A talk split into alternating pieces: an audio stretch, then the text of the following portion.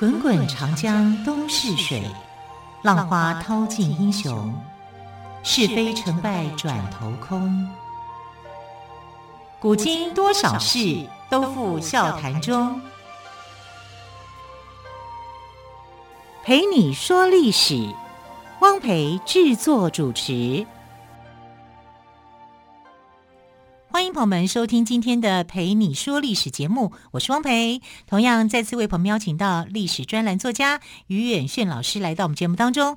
老师好，主持人好，听众朋友大家好。老师，我们在昨天的节目当中哦，谈到弘时与弘历的故事，我们知道他都是呃雍正考虑的接班人哦，当然是弘历胜出啦，就是我们后来知道的乾隆皇帝。那事实上呢，在呃雍正时期呢，他还有一个。令人注目的一个人是洪熙，可是我们对洪熙这个名字稍微陌生一点，是不是可以请老师帮我们介绍一下？就是他是堂兄弟啦，啊、嗯，但这个堂兄弟是很有来头。谁跟谁是堂兄弟？呃、就是弘历跟洪熙他们是堂兄弟哦，因为都洪字辈嘛，对对对、啊，他们还是有辈分嘛，他们就是同一辈的。那他的长辈是谁呢？他的父亲是谁呢？啊，其实就是废太子胤禛。哦，就是康熙两立两废的太子胤仁的小孩，胤仁的小孩叫就是洪熙。对，所以你看他的身份其实是非常尊贵的，因为弘历的妈妈就钮祜禄氏，不过就是一个妃子，可是呢，呃，这个洪熙啊，也就是胤仁的妈妈是皇后，对，那不一样的啊，所以整个来讲呢，他们的地位是不可同日而语。啊，康熙当然是希望皇后的小孩能够继承皇位啊，只是他废了两次，一次在康熙四十七年，一次五十一年的时候啊。他第二次废他的时候是已经知道这个孩子不可能再继承皇位了啊。为什么呢？因为国家不需要这样的领导人，领导下来会出问题啊，这个太多的问题了啊。可是虽然他把他废了，可是不表示说康熙不爱这个孩子。他还很爱这个孩子，所以我就常常觉得康熙是一个、溺爱的皇帝。你知道他为这个废太子做了什么事情吗？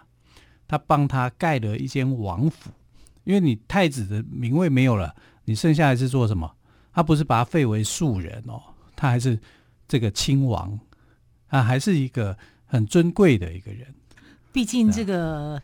这个小孩是他亲手带过的，他只是不是国家的接班人，对，手把手教，那感情是不一样的。是他不是国家的接班人，没有问题啊，你就当亲王啊，所以他就让他在北平附近哈，这个呃一个叫郑家庄的这个地区，他用三年的时间帮他盖了豪宅。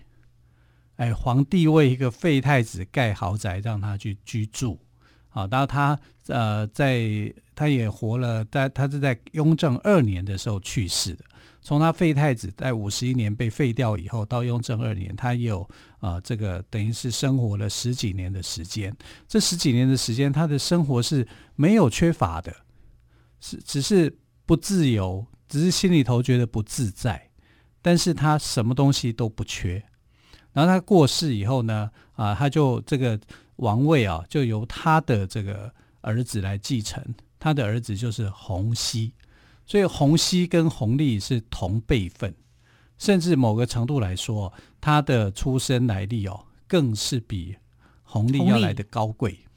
其实他有一个高贵的身份，因为如果他一段时期，他就就叫做皇太孙嘛，因为我的父亲叫做皇太子，那他我就是皇太孙呐，没有被考虑接班呢？那时候还很小啊，啊，然后。康熙其实喜欢弘历，所以在晚年的时候，曾经就是跟他相处了这个半年的时间。加上弘历又救过他，对对对，好，其实是有这样的一层渊源的。可是如果你今天你是弘历，你是乾隆皇帝，你会对你会对这个堂哥，你会不会芒刺在背？对，你会有这种觉得说，哎，他是那个哎。他爸爸是曾经当太子哎，是胤人哎，对呀、啊。然后他他他的父亲的妈妈是皇后哎，是他祖祖母哎，就嫡祖母啊，虽然不是亲生的，但也是祖母啊。这这个辈分让他是很害怕的，是会吃惊的。有谁能够跟他争皇位？能跟他争皇位的就是红石嘛，但是红石已经下来了嘛，不构成威胁了啊。然后甚至因为这样子郁郁寡欢过世了嘛，那剩下来的这些弟弟们，哈、啊，洪那个鸿雁就不没有威胁了，因为鸿雁过继给果亲王，根本没有威胁。那有威胁是谁？洪昼啊，洪昼就一天到晚装疯卖傻嘛。啊，他后来就是装疯卖傻，然后甚至还办自己的葬礼啊，干嘛的？哈、啊，他就是有点疯疯癫癫的。就是和亲王吗？对对对，嗯、其实他用这种方式来避免这个呃弘历乾隆皇帝对他的猜忌嘛、嗯，因为他可能也是另外一个对手嘛。但这两个弟弟们都已经放弃了，就是说我不是你的对手啊。那洪洪彦的话，这更不用讲。都已经过继给果亲王了，对对对，他更不可能了。好，然后这个呃老五又疯疯癫癫的装疯卖傻啊来表态啊，所以他是可以做的很安稳的，是没有任何的问题的。但唯独啊，他这个堂哥洪熙他就抓不住，抓不住。不知道他想什么？对，因为离他又远呐、啊，他也也不住在皇宫里面，他住在郑家庄里面。那个住郑家庄还蛮大间的啊，就是。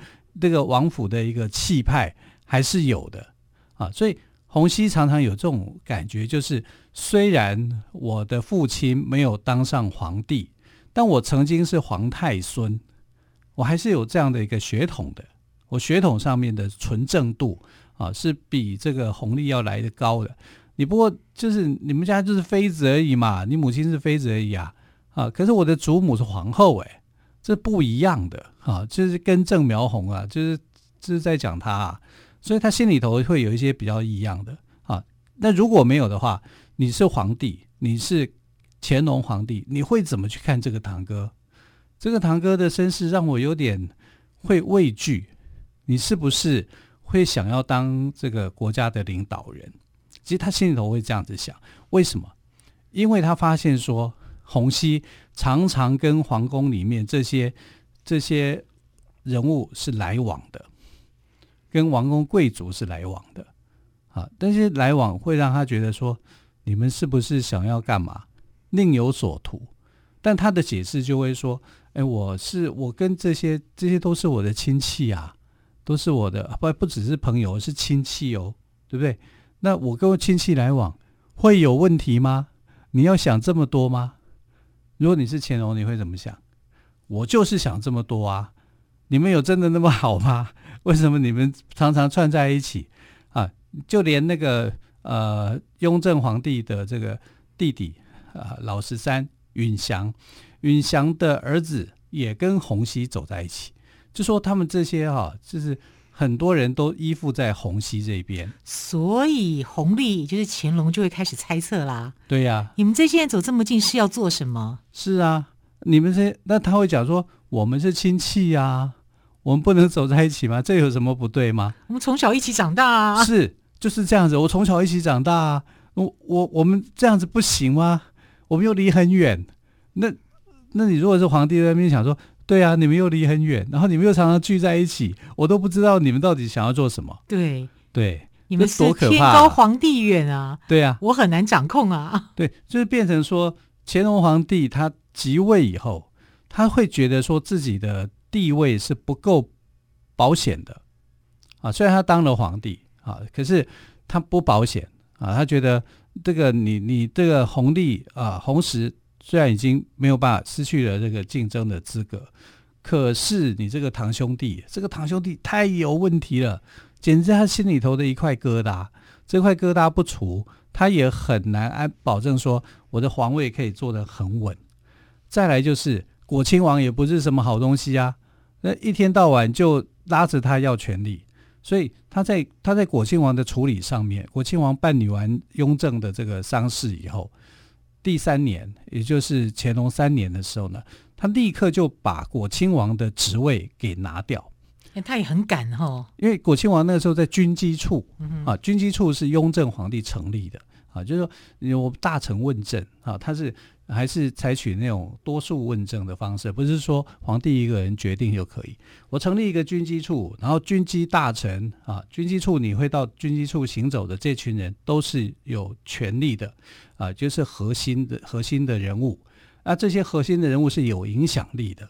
那到乾隆开始呢，他就把这个军机处里面做了一个规定，就是如果你具有这个呃皇亲国戚的身份，不可以进入军机处。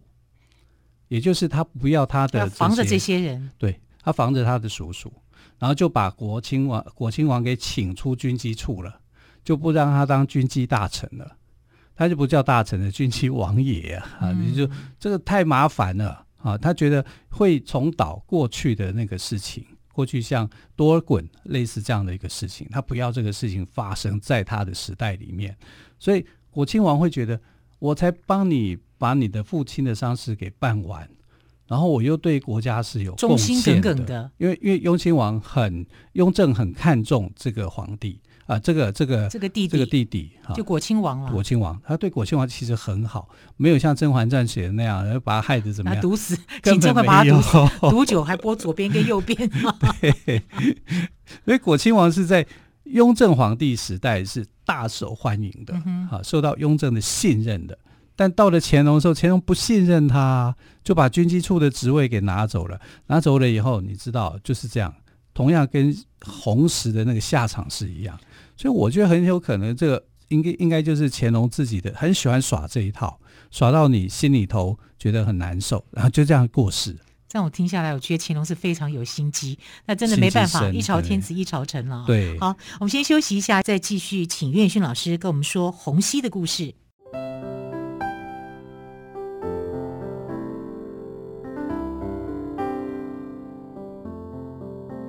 听见台北的声音，拥有颗热情的心，有爱与梦想的电台，台北广播 FM 九三点一。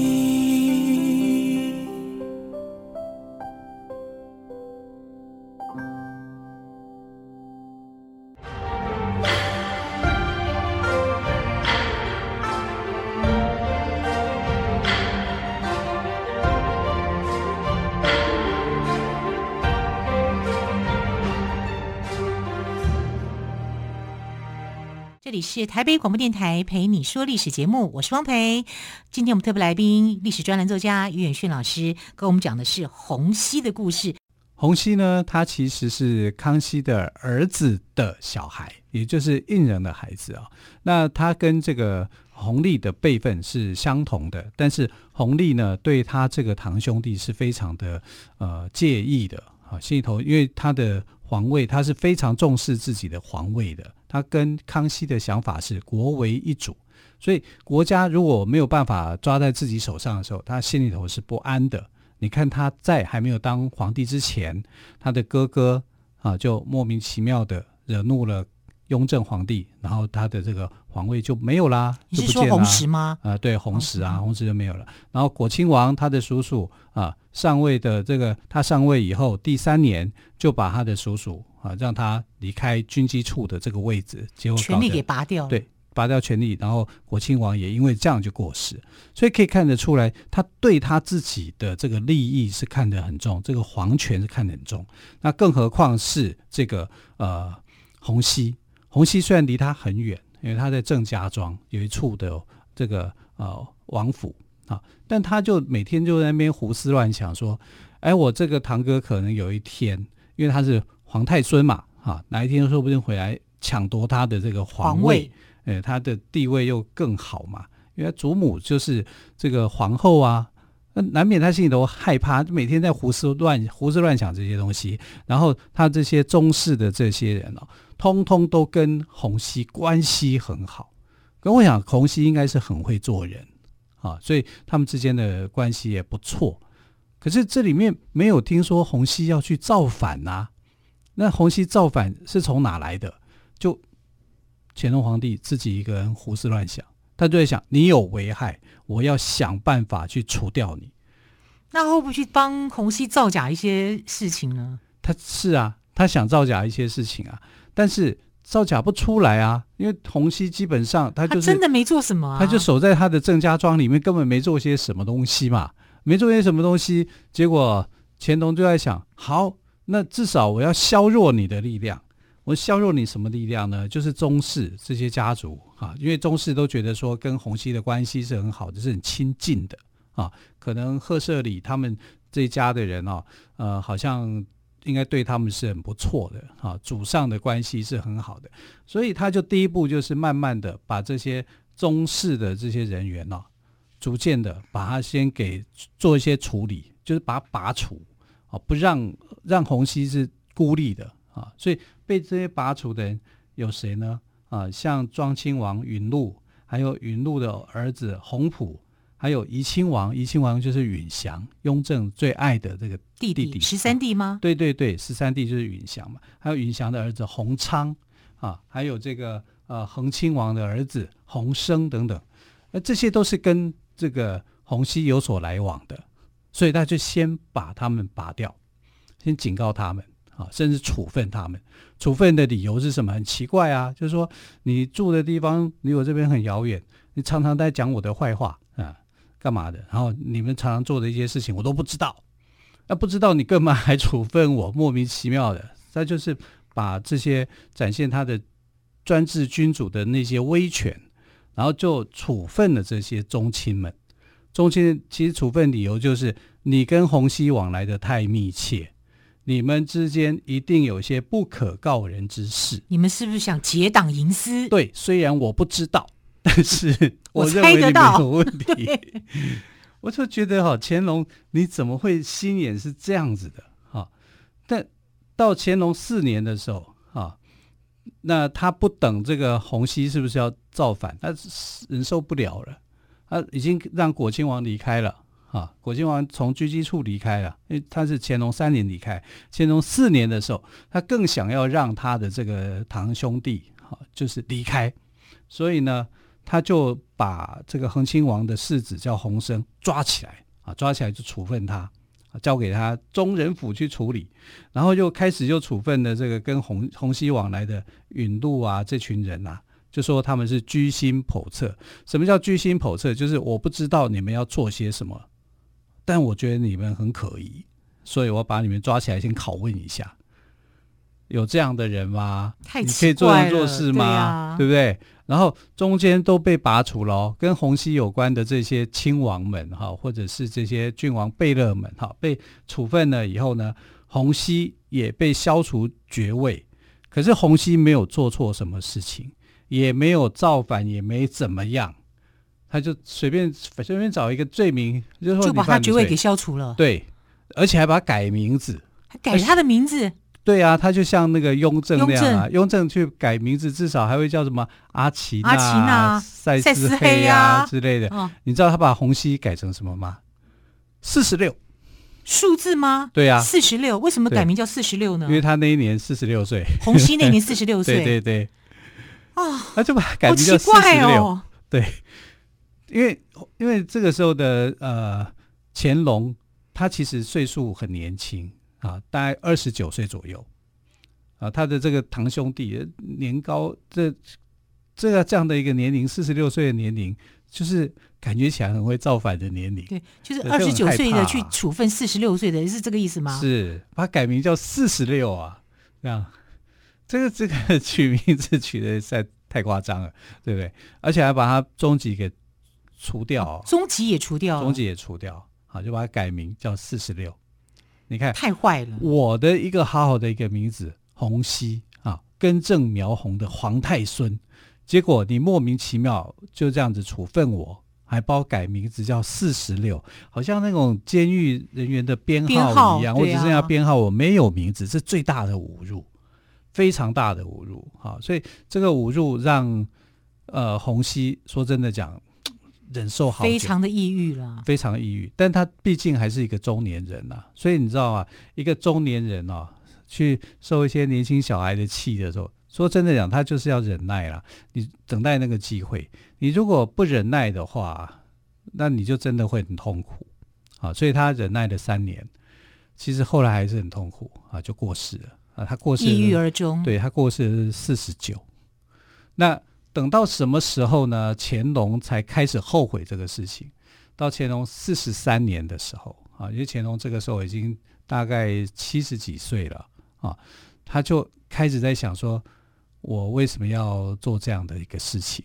他也没有造反，完全没有任何的一个迹象，什么都没有。是啊，那你干嘛在你还没三十岁的时候就说人家造反？啊，然后你就用这种方式去处理他，所以他在乾隆四十三年的时候，年纪不同了，那时候他又刚得皇权，对，他比较不安了。对啊，然后这个时候你看哦，就经过了这么长的时间，哎，经过了快三十几年以后，他才同意啊，就是说让这个洪熙啊恢复到这个他本来的名字哦，不然他一直到四十六哎，四十六啊，这真的是给人一个很大的打击，所以洪熙。有没有造反呢？当然没有啊，因为没有任何的一个市政嘛，没有任何一次他跟宗族之间有要造反吗？也找不到啊，所以这个事情后来就叫做洪熙逆案，他阴谋想要去呃叛叛变或干嘛的，可是有叛变吗？没有啊，有啊，就没有叛变呐，啊，这根本就是乾隆自己所想出来的一桩案子，因为他心里头。他刚即位没多久，他心里头很害怕有人会去抢夺他的位置。他把所有的能够会抢夺他位置的叔叔也好、堂哥也好，他一定要想一些办法去消除对他们的这种威胁，消除威胁，他自己的皇位才能够做得稳当。而且他也很幼稚，嗯、跟他爸爸一样幼稚，喜欢帮人家取绰号。哎，他爸爸至少这还有名字，还有一个姓，对不对？哦、对，他只帮他取个编号。对，他取一个编号，好像把他当成犯人一样。太无情了。对呀、啊，今年几岁？四十六。好，你的名字就叫四十六。所以老师有一句话说：“ 最无情是帝王家。”这样想来也是真的耶。真的是，等到他觉得说他对他没威胁，哎，已经三四十年过去了，哪有什么威胁？你可能哦，你说我在预防犯罪啊，我知道他有造反，没有嘛？